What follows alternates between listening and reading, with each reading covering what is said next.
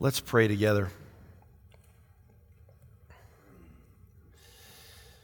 Father, we want to be faithful as your people. We want to bear witness to the truth. We want our lives to matter. So, Lord, we need you. Um, we are not sufficient for any of the things that you've called us to, but you've made us sufficient through Christ, who is everything to us. Lord, would you put us put it in us to love him, to cherish him, to exalt him above all.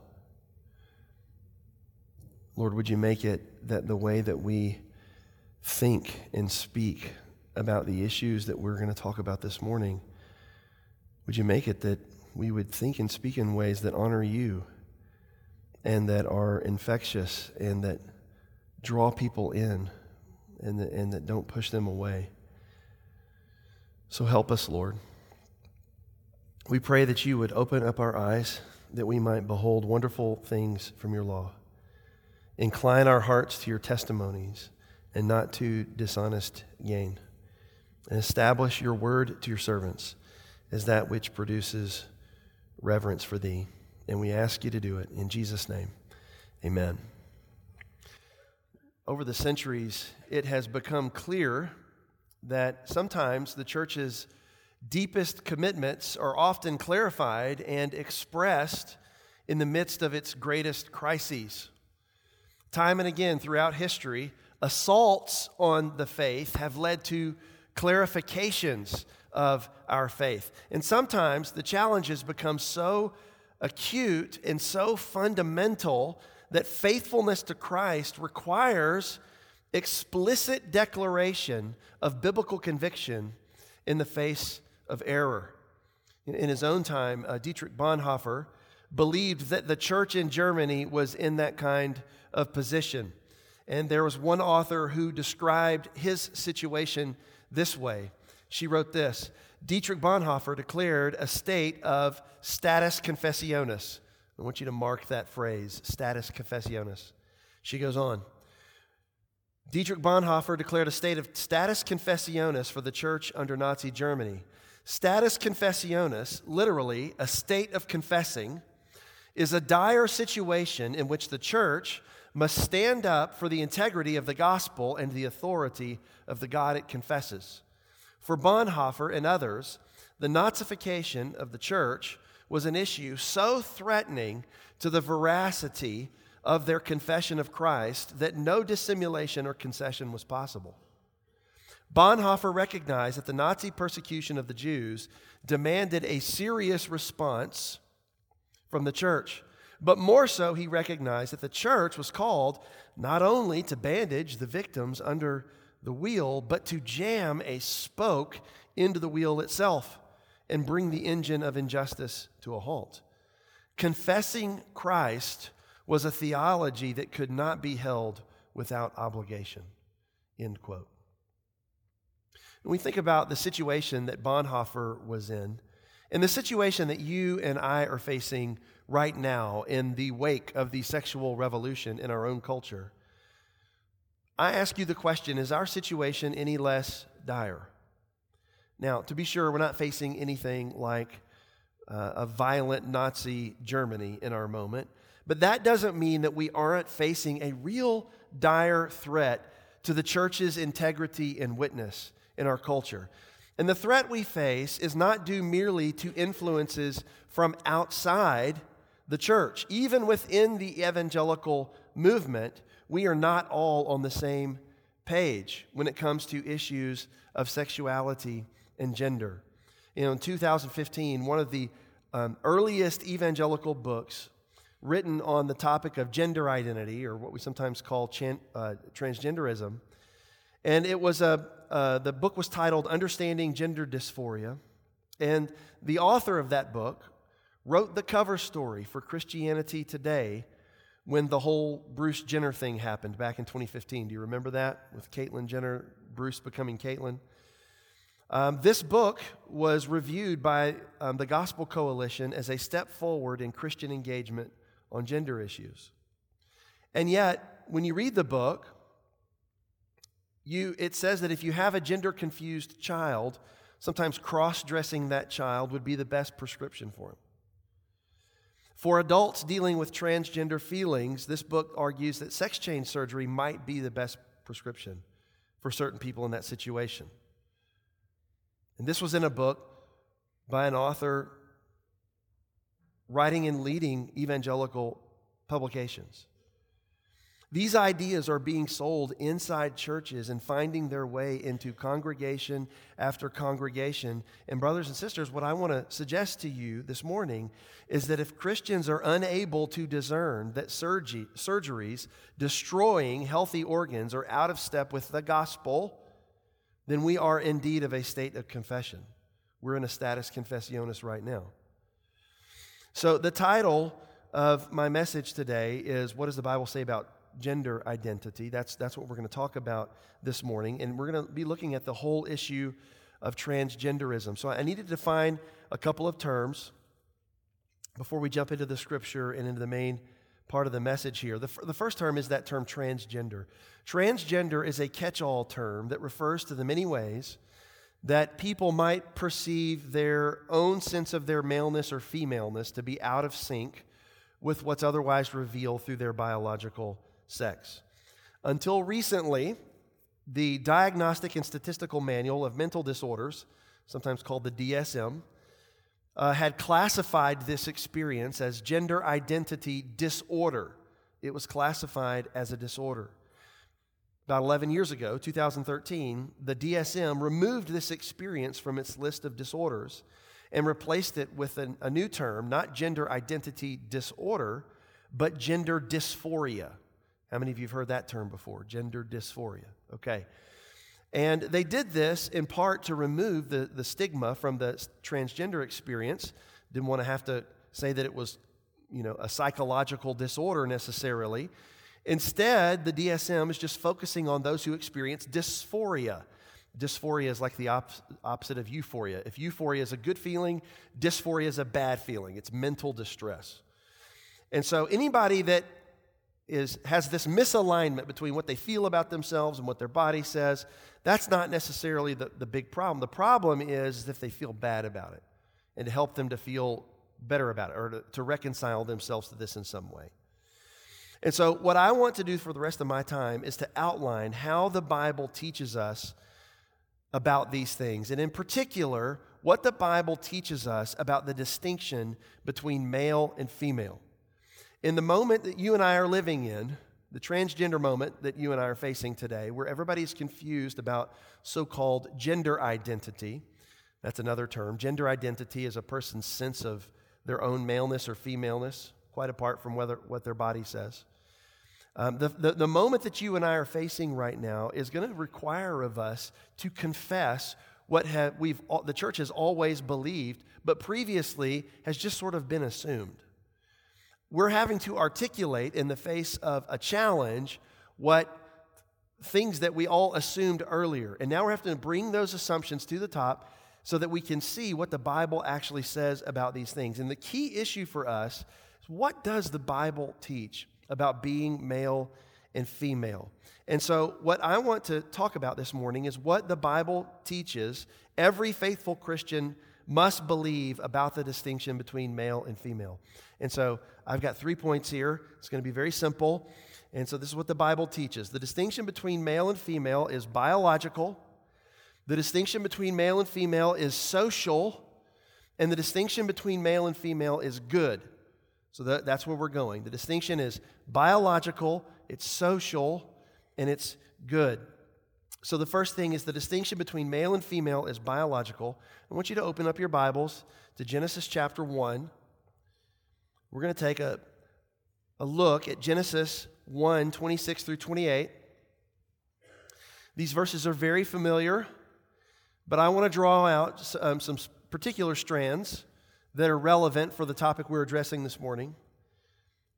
Verse 26 says this Then God said, Let us make man in our image according to our likeness, and let them rule over the fish of the sea, and over the birds of the sky, and over the cattle, and over all the earth, and over every creeping thing that creeps on the earth. And God created man in his own image. In the image of God, he created him. Male and female, he created them. Now, notice in verse 26 that the accent is on what the man and the woman have in common. It says that they are both created in the image of God, and they are both given the responsibility to rule over God's good creation. So God is appointing them to be like his vice regents, ruling on his behalf over the world that he has made. And, and in part, this is a, a feature of their image bearing. God is a ruler. This male and female are now going to rule, and they're going to be imaging forth God as they do this. But in verse 27, there is an accent on difference. It says that God created man in his own image. In the image of God, he created him, male and female, he created them. Here we find out that these two divine image bearers come in two distinct genres male and female. And it's right here at this point that the biblical revelation is standing in direct contrast to the aims and purposes of the transgender moment that you and I find ourselves in. What do I mean by that? Well, it, it's not like there's a big controversy today, at least at the popular level, about there being a difference between male and female. The controversy today is really about how to define that difference. What makes male and female different? Is it a biological thing? Is it a self concept? Or is it something else altogether? Some years ago, I received a letter from the parents of a transgender child. The, these parents uh, wrote to me and told me they had a son who had grown up with gender conflicted feelings. And as an adult, their son nevertheless got married to a woman. He had children with uh, this woman. And after being married for a number of years, he decided to end his marriage and to transition his appearance to that of a female. And eventually, he, went, he underwent um, what people call a sex change surgery. Uh, they're moving away from that terminology now. Um, they're trying to call it gender affirmation surgery, but sex change surgery, yeah, you know there's no such thing as a sex change surgery. You can't change your sex. You can have a surgery to try to make you look like something else, but you, you don't become that. You don't become fertile as the opposite sex. You can't, that's impossible. You can't change your, your sex. But he went through this so called sex change surgery. And the parents told me they were writing to me as Christians. And they told me that as Christians, they support the, trans, the transition and the surgery that their son underwent because they believed that their son's transgender identity was the result of his brain sex being mismatched from his biological sex. They believed that his mind had always been female, even though his body has always been male. And because the brain is the most important uh, determiner of whether or not you're male or female, they believe he was simply born with the wrong reproductive anatomy. And they claim that Scripture was silent about the biological factors that distinguish male from female, and there's no scriptural authority for prioritizing a, repro- a person's reproductive anatomy over their brain structures when determining male and female. That's what they said to me. And so they felt that their child's body needed to be transformed through surgery so that it would match his mind. And so they supported, even from what they said was a Christian point of view, they supported their child's gender reassignment surgery or so called sex change surgery, even though it cost him his marriage and his family. Now, these parents have bought into what psychologists call a brain sex theory of sexual development. The brain sex theory says that our brains script us towards male or female behaviors and dispositions. But sometimes our brain's gender doesn't match up to that of our biological sex. When that's the case, proponents of brain sex theory, and it is just a theory, it's not you know, proven or anything, but the ones who say this, um, um, they believe that what a person thinks about him or herself should trump what is otherwise revealed in the reproductive anatomy. And so that's why these parents wrote to me saying, and this is a quote from their, their letter they said, You have chosen without any scriptural authority that I can find to prioritize genital anatomy over brain structure and function in determining sex and gender. End quote. They were challenging me on the grounds of scriptural authority that I had misconstrued what male and female are. And this is the claim that you are hearing more and more in popular culture today. People in our churches are hearing this too. They are being told that brain structures determine a person's sex and gender, so that what a person thinks about themselves is what they are, no matter what their reproductive anatomy may otherwise say. Many Christians, sadly, are starting to believe this and are falling into this. But I want you to notice what Genesis 1 says in verse 28. Look at verse 28. It says, And God blessed them, and God said to them, Be fruitful and multiply, and fill the earth, and subdue it. Now, you tell me, what do the terms male and female from verse 27 mean in light of verse 28? God says to the male and female in verse 28, Be fruitful and multiply. And you know what that means. It's the creation mandate. It requires procreation within the covenant of marriage. You tell me, is God using the terms male and female to refer to brain structures? Or is he using the terms male and female to refer to the differences in the reproductive systems of the man and the woman? You know the answer to this question. We don't procreate with our brains. The fundamental distinction between a male and a female is the organism's organiza- organization for sexual reproduction. And that only can happen in one of two ways. Your body is either organized to reproduce as a father or it's organized to reproduce as a mother. There are no in between ways. That's it. And male or female are designated that way in Genesis, which means this is what God is revealing about male and female. That's what's reflected in nature. It's certainly what's reflected in Scripture here in Genesis 1. Now, that means that if a person's body says male, but the person's brain is saying female, the brain is wrong. In a fallen world where sin has affected everything, even the way we think about ourselves, sometimes what we think about ourselves is mistaken. And that certainly is the case with the transgender experience. The distinction between male and female is, first of all, biological, and the biological distinction in view has to do with the body's organization for reproduction, quite apart from any consideration of brain structures, whatever those may be. Now, if this is true, and it is because it's what the Bible says, if this is true, then there are massive implications for how you're supposed to minister the gospel to people dealing with gender confused feelings. It means that you can tell them on the authority of God's word that their body isn't lying to them. A person's maleness or femaleness isn't socially constructed or self constructed, like we talked about in the last hour. It's God constructed. Sex is not something that's assigned at birth, it's something that's revealed by God in His special, distinct design of male and female bodies. Go read Nancy's book, Love Thy Body. It's a wonderful exposition of this. The world is telling gender confused people that if they perceive themselves to have a self perception or a gender identity that's at odds with their bodily identity, then the mind takes precedence over the body. And the world is telling them to take steps to conform the body to the gender confused mind rather than conforming the gender confused mind to the healthy body.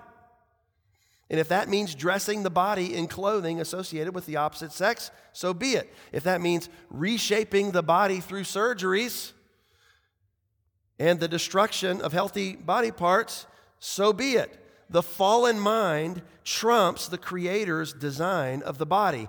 And what God has revealed about maleness and femaleness through the body can and must be set aside. That's what the world is saying today. But this is the message that if you're going to be a faithful Christian bearing witness in this culture, that's the message that we have to be prepared to resist by pointing people to Scripture, pointing them to nature, both of which are teaching that the distinction between male and female is biological according to the body's organization for reproduction. So that's the first thing.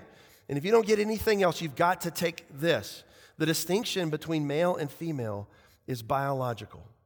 The second thing is this the distinction between male and female is social. Everybody turn a page and look at Genesis chapter 2. And I want you to look at verse 18. Then the Lord God said, It is not good that the man should be alone. I will make a helper fit for him. Look at verse 21. So the Lord God caused a deep sleep to fall upon the man, and while he slept, took one of his ribs and closed up its place with flesh. And the rib that the Lord God had taken from the man, he made into a woman and brought her to the man. Then the man said, This at last is bone of my bones and flesh of my flesh. She shall be called woman, Isha, because she was taken out of man, Ish. Therefore, a man shall leave his father and his mother and shall hold fast to his wife, and they shall become one flesh. And the man and his wife were both naked and were not ashamed. Now, whereas today basic biological differences between male and female are, are relatively clear um, to a lot of people. Such is often not the case with this part that I'm about to point out now. When it comes to social consequences of biological sex, at the very different, at the very least, such differences are fiercely contested today in our culture. And yet, Scriptural revelation clearly teaches a social distinction between male and female within this first marriage. And you see it there in Genesis 2 in verses 18 through 25. This text is revealing already there's a sexual complementarity between the two. We saw that in chapter 1. It's implied here again in chapter 2. But there's also what today people might call a gender complementarity embedded in God's good creation. And to understand the difference between these two, we have to think about those terms. Sometimes today, when people are referring to sex, they're talking about a biological category. Gender is a modern term. It's not necessarily a biblical concept, but a modern term to refer to the social manifestation of biological sex. The spirit of the age is telling you that the relationship between what they call gender and sex is a purely conventional relationship. It's in no way essential. It's the spirit of the age is telling you that gender is a social construct, that it's a set of customs and behaviors that you learn, but which has no essential intrinsic relationship to biological sex. And they'll point to stereotypes and all these other things to, to, to, to prove this. And this is why they argue that some people's gender identity doesn't match their bodily identity. Well, is this what Scripture teaches? Well, the answer is no. In verse 18, the word helper, corresponding to Adam, designates a social role that's been assigned to Eve within that first marriage there to Adam. It's a role that is inextricably linked to her biological sex. She can't swap roles with Adam. She can't say, You're the helper. No, God made a helper, He designated it to, to her. So he's to be, according to uh, Genesis 2, he's to be the leader, the protector, and the provider within this first marriage covenant. If we had more time, I would bear that out from Genesis 2 and elsewhere. But um, his basic responsibility is to be the leader, the protector, and the provider. And she's to come alongside and to encourage and affirm that leadership and this is what's happening there in, with this first covenant of marriage. They're not only creational realities, but they're also commanded in Scripture. You think of 1 Corinthians 11, where Paul says, I want you to understand that the head of every man is Christ, the head of a wife is her husband, the head of Christ is God. And then in verse 8, for man was not made from woman, but woman from man. Neither was man created for woman, but woman for man. You know what that is? That's just Paul reading Genesis. The woman was created for the man is Paul's way of recognizing that Genesis says that he made her to be a helper to the man in the assignment that God had given to him. Now, some people will hear this and they'll object. Okay, right, whatever, Denny. Um, wait a minute. Those are covenantal obligations that apply narrowly to marriage, not creational distinctions that apply to every single male and female, regardless of their marital status. To which I want to respond, well, yes and no, okay? That's both correct and incorrect. Yes, these ideas of headship and helpership are covenantal obligations that apply narrowly to marriage. That's correct. It's another sermon for another time. No, it's not correct to deny creational distinctions that make male and female fitted for those covenantal roles, should they ever enter into them. There are creational differences of temperament and disposition between little boys and little girls. Anybody ever notice that? You don't have to teach them to be that way. Those differences have social consequences. Those differences must be celebrated, not denigrated or ignored or dismissed as a social construct. Let me put it this way the physical realities of our body generate social obligations that are reflected and actually commanded in, in Scripture. So, for example, if we're in bed at night and it's 2 a.m., and I hear something that sounds like something breaking through the front door, do I say to my wife, Why don't you go check that out while I wait here?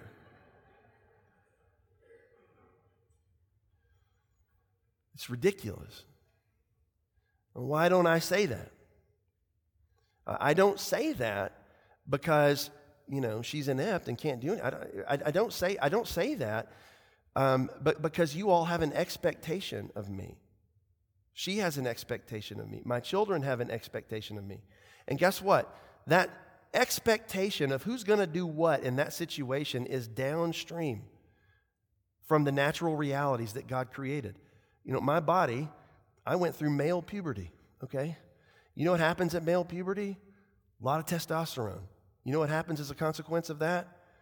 Thicker bone mass, bigger, mu- bigger muscle mass, stronger, generally faster. That doesn't mean that all men are stronger than all women. It means if I take 100 men and 100 women at random and line them up across from each other, from strongest to weakest, every man is going to be standing across from a woman that he's stronger than. That's what it means. Why is that in the world? Because of the, God, the way God made our bodies. And they're directly downstream from the sexual differences within our bodies.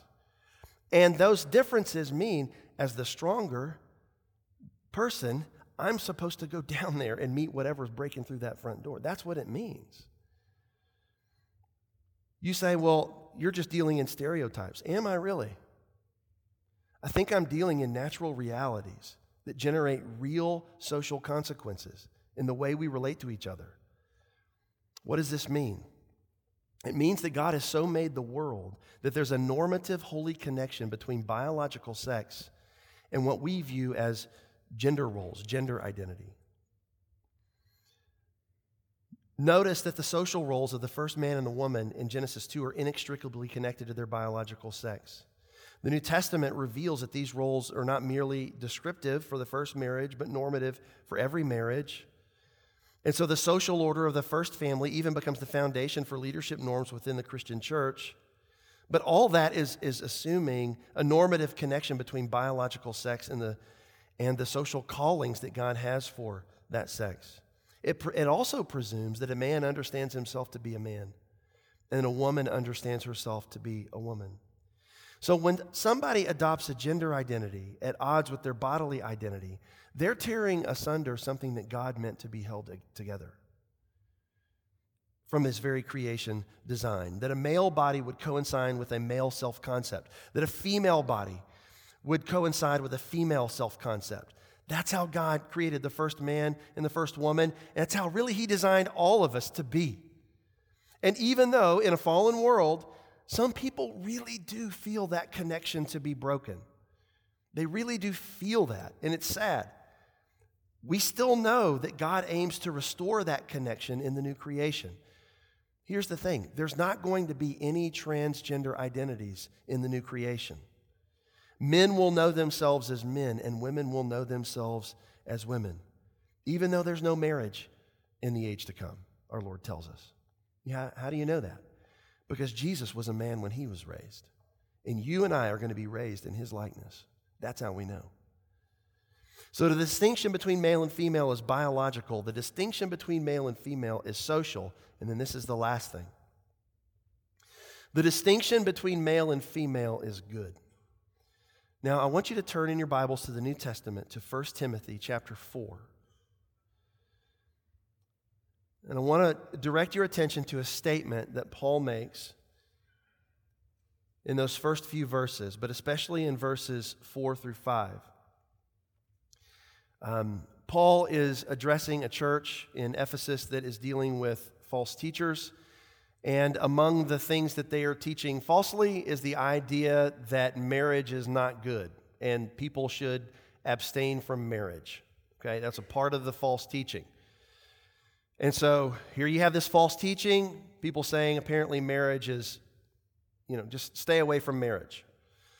And so Paul says in verse 4, well, everything created by God is good, and nothing is to be rejected if it is received with gratitude. For it is sanctified by means of the word of God and prayer.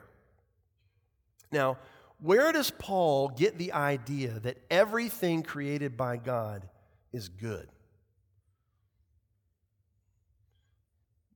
Yeah, you're all saying it.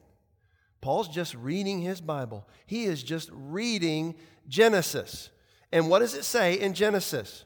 It says in Genesis that throughout the six days of creation, God sees that what he has made and he recognizes that it's good. And then he makes the male and the female and he says that it's very good.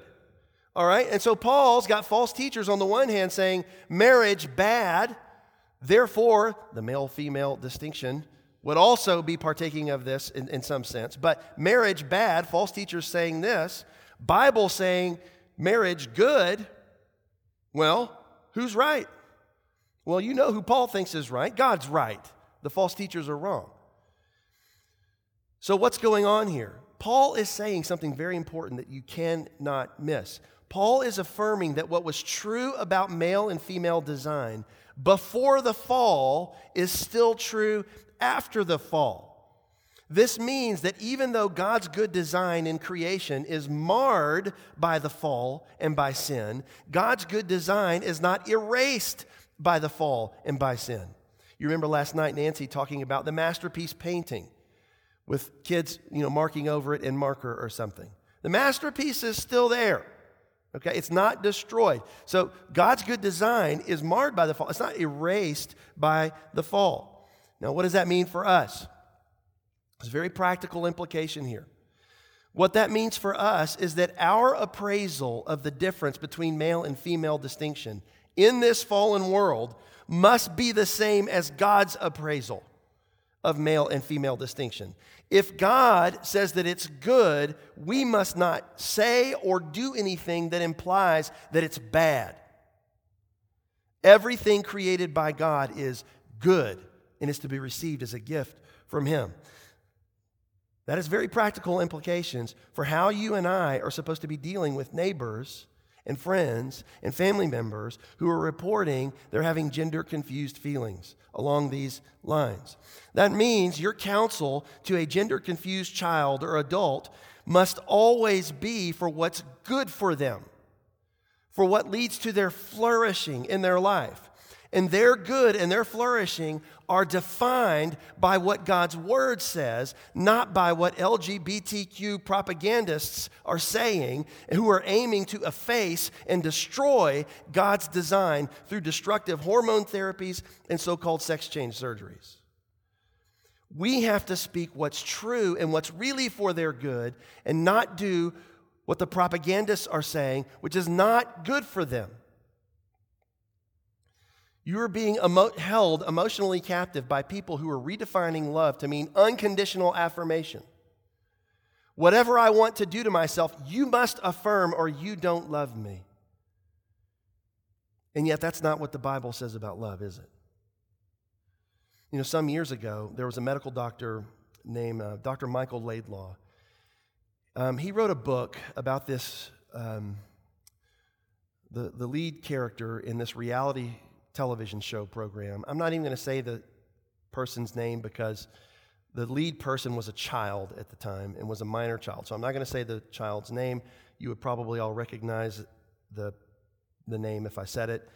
It was a very popular show. But Dr. Michael Laidlaw is a medical doctor, and he wrote a book about this child's experience.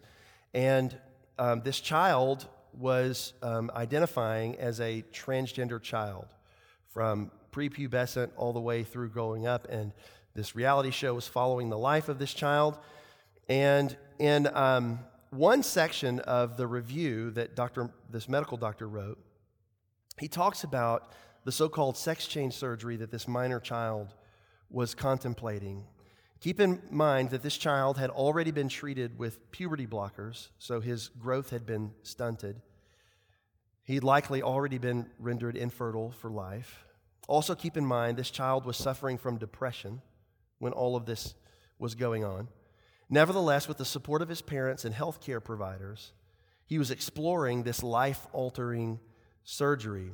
And Dr. Laidlaw, as I said, he's a medical doctor, wrote about the procedure that he was about to undergo. I'm going to read to you from this, but I'm going to edit it as I go because I, I, I don't want to be embarrassing, but I want you to listen to this. What type of sur- surgical procedure is this child considering for the treatment of gender dysphoria? Typically, surgery turning a male into a trans female involves dissecting the male organ and turning the skin inside out and placing it into a surgically created cavity to create a false female organ. After surgery, a dilator has to be placed in this artificial female organ to keep it from collapsing. And the reason for that is because your body treats it as a wound, because it is. You're not becoming that other thing, you're creating a wound. But this child has a problem. Since he has um, a small, child sized male organ, because of the puberty blockers, he does not have enough skin to line the new structure they're trying to form. Potential remedies include sewing in a section of intestine along with the male organ skin to make the false female organ. In one episode, this child is actually offered two different surgeries one to create the false female organ, and another two months later to attempt to form the rest of it. The need for the two dangerous surgeries instead of one is directly related to the effect of puberty blockers. End quote. If you thought the spirit of Moloch died in the ancient Near East, you can think again. Here we have parents and healthcare providers prescribing the amputation and destruction of healthy body parts in a minor child in service of an ideology that's completely foreign to nature and to scriptural revelation. And we now know, at the time this was writing, written, we didn't know it, but those two surgeries did have to happen. Both surgeries happened. And they did them doing so that it was under the belief that it was good for this child. Now, you tell me what's good. To conform a troubled mind to a healthy body, or to conform a healthy body to a troubled mind? Is this child's male body lying to him about who God designed him to be? Or is his mind lying to him about who God designed him to be? When parents in your community come to you heartbroken, telling you in private that their child is experiencing gender confusion. Do you know what you're going to say to them? Are you going to have the clarity and the conviction to stand against the soul destroying propaganda telling them to block their child's puberty or even to put them under the knife? If you're going to be a faithful disciple of King Jesus, you must have the clarity and conviction to stand in that moment. And you do it because you love them. And you want what's good for them. And the Bible says in 1 Corinthians 11, uh, 13, 6, that love always rejoices in the truth. Love is not unconditional affirmation. Love always rejoices in the truth. And so, if you love them and you love those parents, you're going to grieve with them. You will weep with them. You will hold their hands and pray for them. You will share the gospel with them and say that J- Jesus Christ was crucified and raised for sinners. Are you a sinner? Then this is for you. That's what you'll tell them. And then you are going to point them to the path of wholeness and healing, which means you're always going to encourage such sufferers to resolve their conflict in a way that affirms and celebrates their biological sex, not in a way that attempts to destroy it. If ever there were a need for clarity and conviction on this question, it is right now. Because this is a challenge not merely for those experiencing transgender conflicts. It's a challenge for every single Christian trying to be faithful in the face of mounting external pressures and sometimes, sadly, internal pressures within the church. We have got to bear faithful witness. Any one of you that has an HR department at your work right now is dealing with this. They are trying to get you to submit to speech codes, to make you say lies, to make you say things that aren't true in the way that you speak, to conform to this. We can't participate in the lies if we're going to be faithful to Jesus. We have to speak the truth in love. And if you'll cave on this, you'll end up caving on everything. Remember, what we're facing is what Paul talks about in Romans 1. For the wrath of God is revealed from heaven against all ungodliness and unrighteousness of men, who suppress the truth in unrighteousness. There are people who are lost, just like you and I were, apart from grace. We're lost. We needed help. But by nature, we are spring loaded to sin, and we're spring loaded to suppress the truth in unrighteousness. And there are people around us who are doing everything they can to suppress the truth of what God has revealed about sex and gender. They want to do what they want, and they're suppressing that, and they want you to participate in the suppression. But you can't. You must not.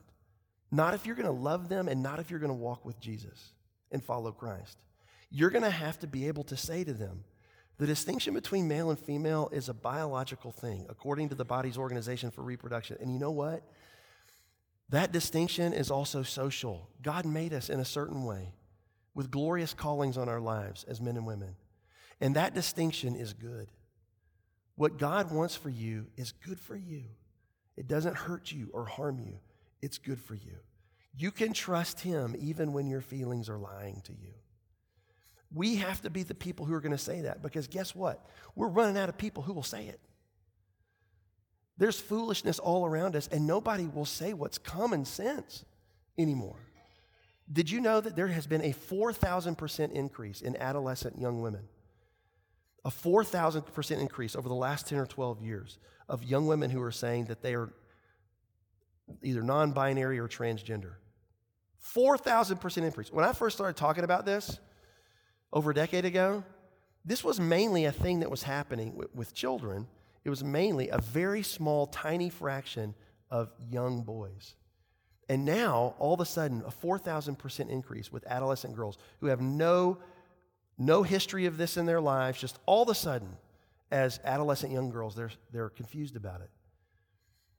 And they all have something in common. They're having body image problems. You think that's a new thing in the world? That's not a new thing in the world. You know what is a new thing in the world? An explanation for why they may feel uncomfortable with their body. And they go online and they get reinforced in these communities online who tell them, hey, you can be the special if you just realize maybe your reason you feel uncomfortable with your body is you're not really a girl, you're a boy. And now all of a sudden, instead of being the outcast, you're the special. You're this special thing that everybody celebrates and that everybody's going to affirm. And so a 4,000% increase, and now you have these girls undergoing physical changes to their body, some of them threatening their own fertility, some of them doing these surgeries even. And now we've had years of this, a lot of them are detransitioning and coming out of it. And guess what? You can't get the genie back into the bottle. You can, some things can be reversed, but a lot of things can't be fixed. Who, who is there? I'm concerned about everybody. I'm really concerned about the kids. I'm just wondering who's going to stand up for the kids if it's not us? We're running out of people. And J.K. Rowling can't do it by herself. She's a secular person who's been pushing back a little bit. But we are the ones who have the truth. And we know what it means to love as we have been loved. And so we have to bear witness. Father, I pray for your people. I don't know what's going on in this room. You do. You know the needs that need to be met. And Father, if I said anything that was not helpful, help them to all forget it. But whatever was true and consistent with your word, I pray that you would plant that deeply in the hearts of your people. And I pray that it would bear fruit that will last. I pray for people whose spines need to be stiffened in the face of error, that you will give them conviction and clarity. I pray for people who are pugnacious, who need to learn how to love and to be patient and forbear. I pray that you would do that within them. Father, meet the needs in the hearts of your people. Make us more like Jesus. Help us to bear witness to what's true. And Father, if there's anybody here who's visiting, who doesn't know you, they're not a Christian at all. Lord, I pray that you would awaken in them their need for a Savior. Lord, help them to know that they're a sinner, a great sinner, but Jesus is an even greater Savior. And He was crucified on a Roman cross and raised three days later to save sinners. And that if they would just but believe, repent of their sin and believe, they could be saved. Father, would you do that for anybody who's here in that situation? Father, we trust you that your word will not return void. Do your work, we pray in Jesus' name. Amen.